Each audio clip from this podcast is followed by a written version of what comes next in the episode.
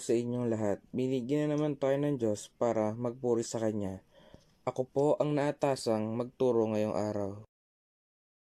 At ang aking tuturo ay paano may pabadarama ng mga kabataan ang pagmamahal sa pamilya.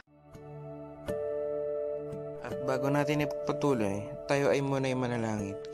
Lord, salamat po at binigyan niyo na naman kami ng bagong araw para makapakinig ng salita ng Diyos.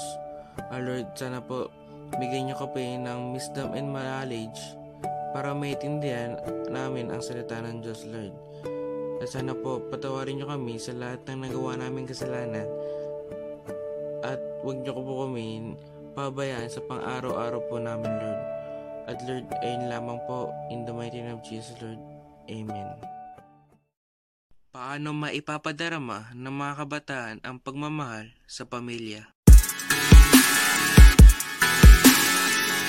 Una, igalang ang inyong mga magulang at maging masunurin sa kanila.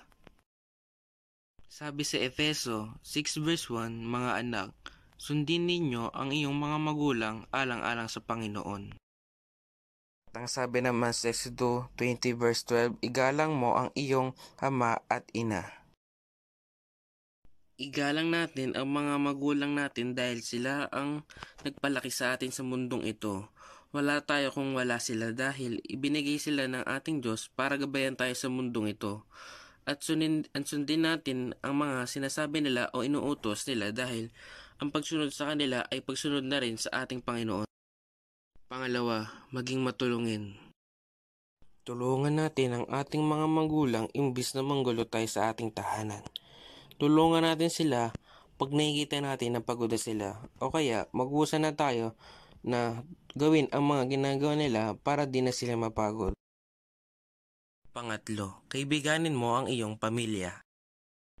Kung ang inyong relasyon sa pamilya ay hindi lamang bilang miyembro, kundi bilang magkakaibigan at masaya kayong nagkasama-sama, lalo magiging malapit ang inyong relasyon at sabay-sabay kayong mananalangin para sa Diyos. Pang-apat, ipakita mo na pinupuri mo ang iyong mga kapamilya sa pamamagitan ng iyong mga salita at gawa. Likas sa ating pagiging tao ang pagpansin sa negatibong ugali at pagbaliwala sa positibo. Makagawa ang isang tao na siyam na kabutihan ngunit walang makakapansin. Ngunit kapag nakagawa siya ng isang pagkakamali, sinisisi siya ng lahat. Bilang mga Kristiyano, nasa sa atin ang kapangyarihan ng Diyos upang baliktarin ang ating mga natural na pag-uugali. At pansinin natin ang ugali ng isang tao sa kanyang mga nagawang tama at hindi sa kanyang mga mali. Panglima, ipanalangin lagi ang lahat ng miyembro ng pamilya. Magpatotoo sa kanila kapag tinututo ka ng Espiritu Santo na gawin mo ito. Maraming mga kabataan na una naging kristyano sa kanilang pamilya ang ginagamit ng Diyos upang madala ang kanilang mga kapatid at mga magulang kay Kristo. Bagamat hindi natin alam kung kailan. Lagi tayong umaasa na darating ang tamang panahon na iyong buong pamilya ay makakasama mong maglingkod sa ating Panginoong Heso Kristo. Ang sabi nga sa gawa 16 verse 31, Sumampalataya ka sa Panginoong Yesus at maliligtas ka ikaw at ang iyong sambahayan.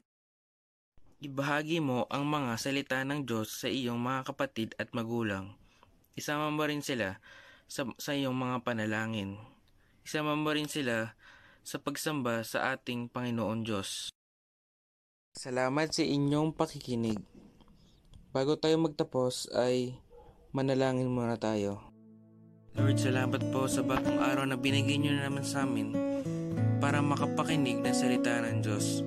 At Lord, sana po maisabuhay po namin ito sa aming buhay, Lord.